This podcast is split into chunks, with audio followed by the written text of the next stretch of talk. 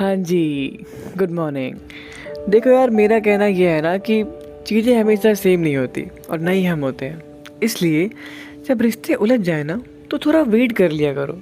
कोई भी स्टेप लेने से पहले। हो सकता है आपके जो पार्टनर है, आपके जो दोस्त है या फिर कोई भी, जिनसे आपका रिश्ता खास है, किसी और बात की फ्रस्ट्रेशन आप पे निकाल दियो जिन बातों का उन्हें कभी ख्याल तक नहीं आया, वो तो कह दिया हाँ but they never mean it पर क्या करें यार? गलती हो गई ना। अब देखो, यहाँ पे आपका गुस्सा होना सही है, नाराज़ होना जायज़ है। पर यार, कोई बड़ा स्टेप लेना शायद गलत है। अब देखो ना वो नहीं कहते कि रिश्ते जो होते हैं, वो धागों से बंधे होते हैं, धागों की तरह होते हैं। तो यार, जब धागे उलझ जाते हैं तो हम क्या करते हैं?